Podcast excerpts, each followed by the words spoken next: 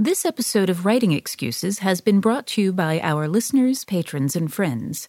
If you would like to learn how to support this podcast, visit www.patreon.com slash writingexcuses. Season 12, Episode 40.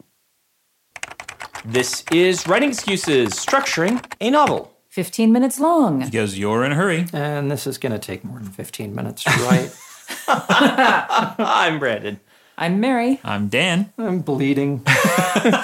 Yes, for those not benefiting from the video feed, Howard, while partaking in some delectable cheese this morning, managed to impale himself. Well, Oh no, this is not not an impaling. impaling. This is not. I potato shaved. peeled. That's a I potato peeled my Yourself. left index finger's fingerprint off. yeah, I was not here for this event. I just walked into a lot of blood and And while there is no actual video feed, I did post pictures on Twitter, and half the people thought it was awesome, and half the people were apparently eating when they I- scrolled yeah, past that photo. And Been unfollowed by a dozen people. I, you know, it's I. I bring this up because in structuring a novel, when you are telling when you are telling these big stories, little events like this, uh, and because the- ultimately this is a little thing. This is not changing the overall plot of writing excuses or of my life, um, but it is because it's the left hand. yes, yes, because it is the left hand. Um, but it is something that allows us to explore the characters of the people in the room. You know, Mary is helpful, and Brandon doesn't care, except there's blood in the sink, and Dan wants to take a picture, and and uh, I like how Mary got remembered for helping, but she was also the one to be cracking jokes like a mile a minute. minute. that was that was super helpful. that was super helpful.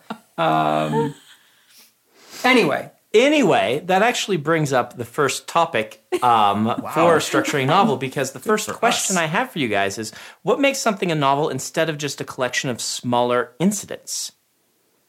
Oh, I actually, this is something that I talk about a lot when I will do uh, classes at conventions and stuff. Is the difference between a story and a bunch of stuff that happens, and the difference is that a story goes somewhere. Um, and I think that you know you've got. I, I, there, there are always examples we can pull out. Like Huckleberry Finn is an incredibly episodic novel, but it does feel like it goes somewhere because you do have a arc of growth on Huck. Like he changes over the course of the novel.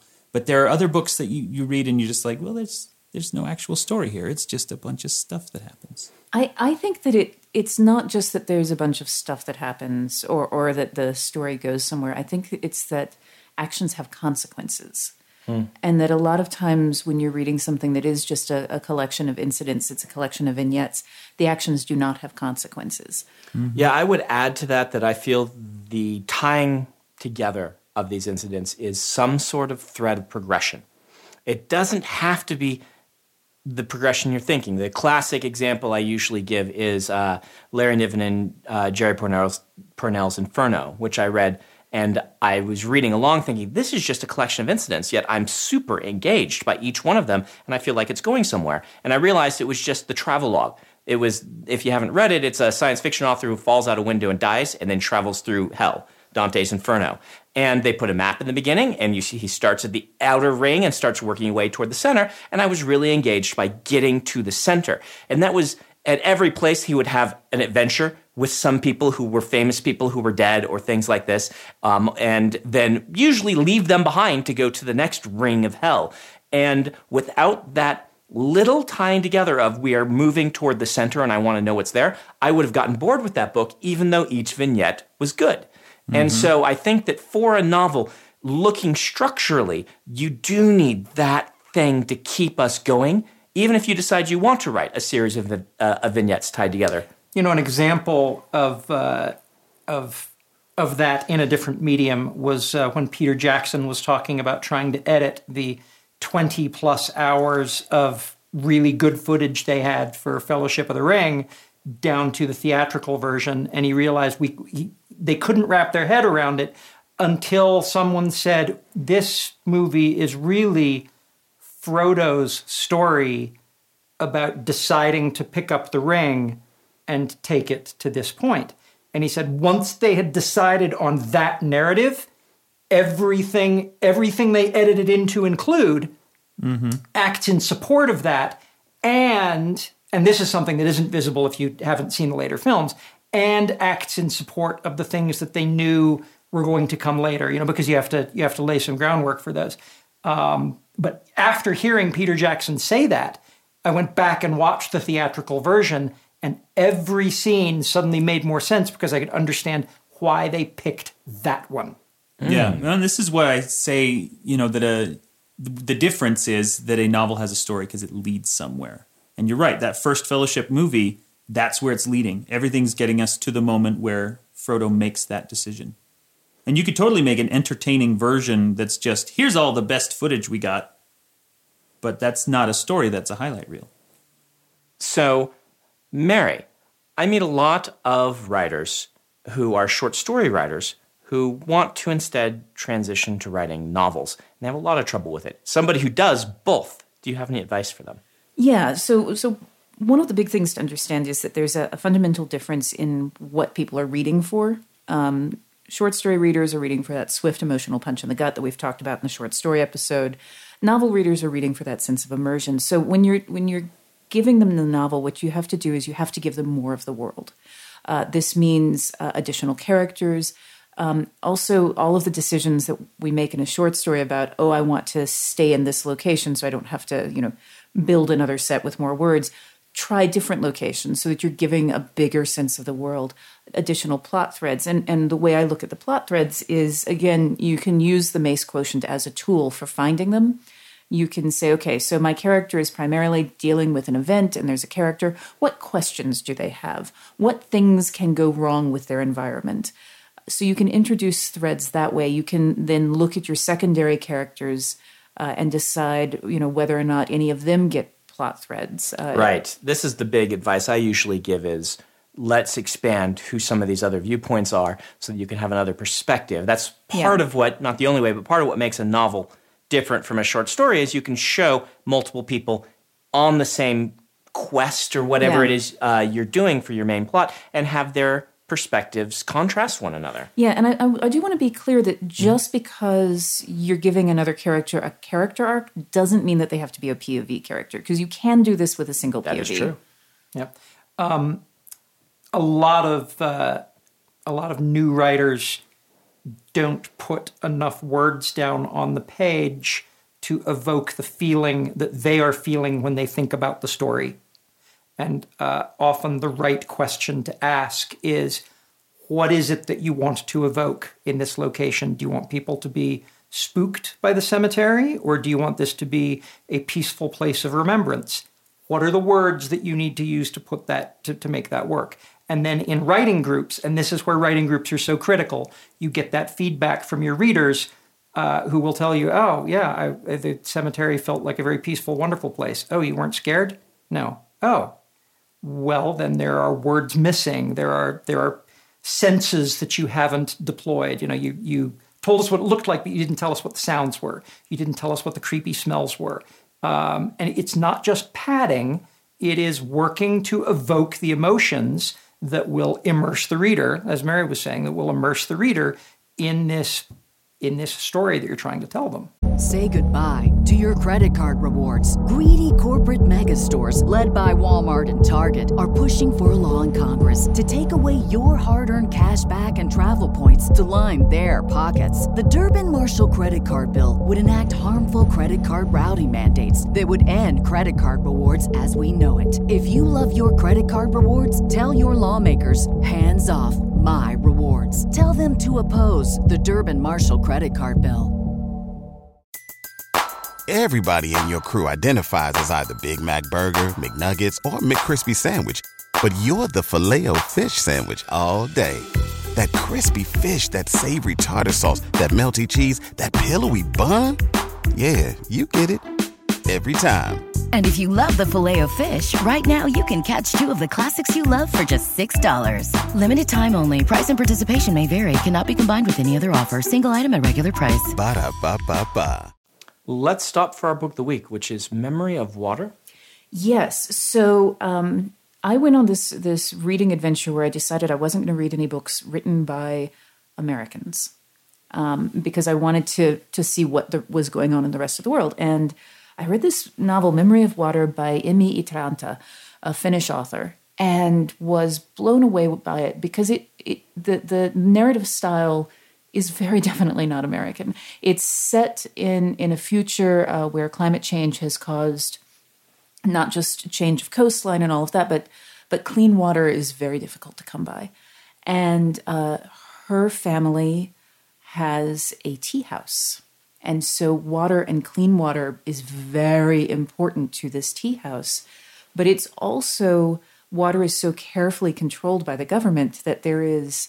Uh, there's a lot of regulations and um, and and indeed there's Finland has become somewhat fascist uh, in in terms of how they're handling it, and it's just it's it's really great. It's a it's very much um, a coming of age story. It's also so evocative of place, uh, and and it is one of those novels that, in other hands, could be a collection of scenes, but it it takes you on this progression as she is coming to understand what it is that she does and and the, the importance of water. It's just beautiful. Just the language is, I mean, it, it's in translation, but the the language, the character development is really, really lovely. So that's Memory of Water by Emmi Itäranta, and I apologize to Finland for my pronunciation. All right, so structuring a novel is the title of this podcast. We've mostly talked um, about this idea of smaller incidents or short stories. Let me ask you this specifically. When you are structuring your novels, how do you look at the pacing? Do you build in breaks for a novel where we're going to slow down a little bit here and let people take a breather? Or do you try to go breakneck the whole time? I tend to build breaks into it, but I but as a secondary effect of building in set pieces. Okay. I want to make sure that the roller coaster has big high points, and that means by nature there's also going to be low points in it. So I do it, but backwards. from Okay. What you're suggesting. Yeah, I do it. Um, this is actually one of the places where I am more likely to discovery write. Okay. So what I will do is uh, I lay it out. I lay out my my my MICE quotient and and all of my nesting things and figure out all of my, the scenes that I have. Then um, then I grab Dan's seven point plot structure uh, and map my my the points that I have into those and look for for gaps. But then when I'm writing, um, that's when I will deploy the scene sequel tool because I'm like, oh, this was huge, and I actually need to give my characters time to react to it, which will also give my readers time to react to it. So that's something that I'm much more likely to discover as I'm writing than I am to necessarily plan ahead that this is going to be a rest scene. Yeah, I can absolutely agree with that. And the scene I'm thinking of in particular is in John Cleaver 5, where a character returns. And I won't say who it is, but an important character returns out of nowhere. And the outline gave John one scene to deal with it, and that was not enough. Yeah. He needed two. I had to write more. And so there was an entire extra chapter inserted because he had to process that. Yeah, I do not pay attention to when the reader has to get up and take a bio break or eat or whatever else because I'm just not a considerate enough writer. Um, I count on the scene sequel format to take care of that for me because I feel like, regardless of when I tell them they should take a break, the reader's going to put the book down when the reader needs to put the book down. Yeah. And Let's- scene sequel helps make sure that those things are there. Let's let's briefly define scene sequel since it's something we've talked about in previous episode, previous seasons, but I don't think we've touched on here. Um, the idea is basically that in your scene, action happens, and in the sequel, recovery happens. That that's a very short, compressed version. Yeah, I've found that in my own structure of a novel, which we've talked about in previous seasons, but I'll go into a little bit here. Um, I naturally get this. My structure of a novel is that I outline by um, plot thread, uh, usually using the elemental genres Yeah. from last year, which we built off of my entire plotting method. I identify a mystery, I identify relationship, I identify these things, and I build bullet points in my outline underneath of things that need to occur. Usually I build those backward. I say, okay, this is where I want them to be. This is how we're going to get there, backward bullet points. And so my outline is a big list of goals and bullet points. Um, then when I'm creating a chapter, I take some of those Um, I'm like, all right, these two characters need to have this event that I've outlined that they will have. This thing needs to be discovered and this place needs to be revealed for our sense of wonder. I now have three pieces of a chapter. I stick them together and I discovery write a chapter that achieves those three goals. This is where the discovery writing comes in for me. And so, very naturally, if you read um, my books, particularly the longer ones, you will find that chapters almost all have a beginning, middle, and end to themselves, that I'm structuring them each like a little novelette. Uh, because often in the big books, chapters are 7,000 words. Mm-hmm. Um, and so we have beginning, middle, and end. And whether they are breather or not depends on how big a moment mm-hmm. one of those bullet points is. If we're ending one, then it's big and explosive, and I will naturally in the next chapter do a different character and some of the things they're doing, which are in recovery mode, unless we're at a climax, which is where we go from explosion to explosion to explosion. Yeah. Credit where credit is due, real quick. Uh, Scene Sequel comes to us from Dwight Swain. Thank you. Who wrote a book 50 years ago called Techniques of the Selling Writer. Uh, so that's where we get this scene sequel terminology. Been with us for a while. Um, I'm sure Swain's text is still applicable to what mm-hmm. you're doing. Yeah, I want to point out really quick that depending on the kind of book you're writing, um, you might have several scenes before a sequel, which I think it may, might have been what Brandon was asking in his original thing. My thrillers, and by this I'm thinking of the cyberpunk books more so than the John Cleaver books, uh, where the intention is to be very fast and to not give you a lot of room to breathe. Sometimes, to reuse my roller coaster metaphor, sometimes you go down the huge hill immediately into a couple of loops. Yeah. You know, and you'll have two or three. Oh, we just got out of the frying pan. Now we're in the fire. Now we're, you know, the whole house is burning down. Um, and then, only then, after three of these, do you finally get a breather. Yeah, and and sometimes also, and a lot of people don't gra- grok this that that the sequel can actually, in some cases, it's just a line or two. Yes, it, it does not need to be an entire giant chunk on its own. Um, it doesn't. Sorry. no, no, no. Um, and and this is this is one of those places where learning to trust yourself and your own tastes and your own emotional responses to what you're read, writing are very useful, as well as getting feedback from readers about uh, about what they're needing. Um, actually, in the Calculating Stars, which is uh, one of the responses that I was getting from my readers in the, the first version, was that I wasn't giving enough space.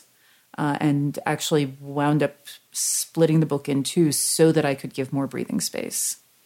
One of the, as we talk about scene sequel format, there's something that I've also talked about, which is the beat chart, uh, uh, which I will often incorporate in my outline uh, which is a thing on the side of the outline that says, what is it I'm trying to evoke? What is it I'm trying to accomplish at each of these points? You know, it might be, I want you to be interested about what is happening with the plot. I want you to be feeling emotion for this character. I want you to be having your stand up and cheer moment.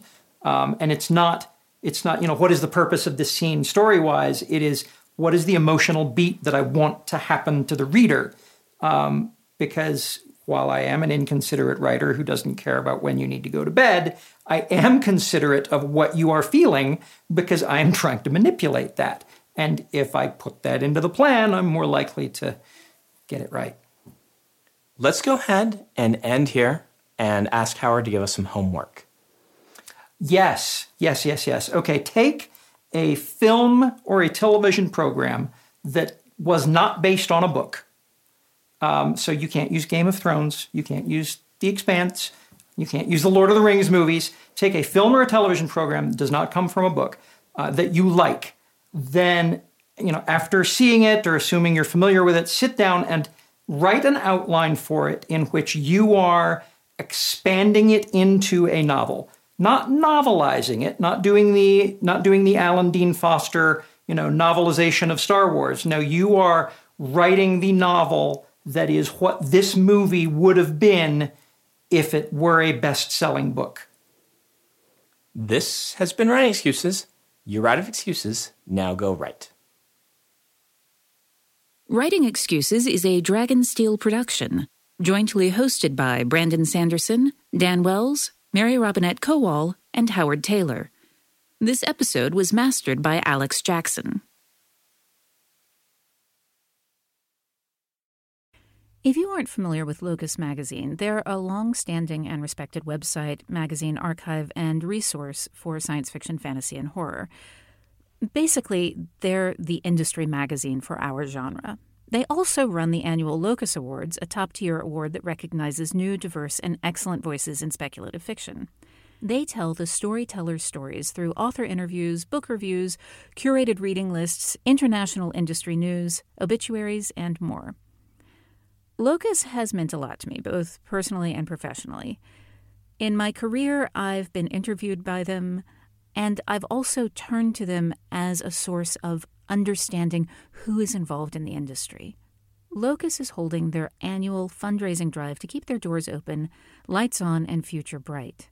I'll be contributing to their crowdfunding campaign by donating a cutscene, some original art, and a couple of other things like do you want to do a one on one chat with me? So join me in supporting Locus.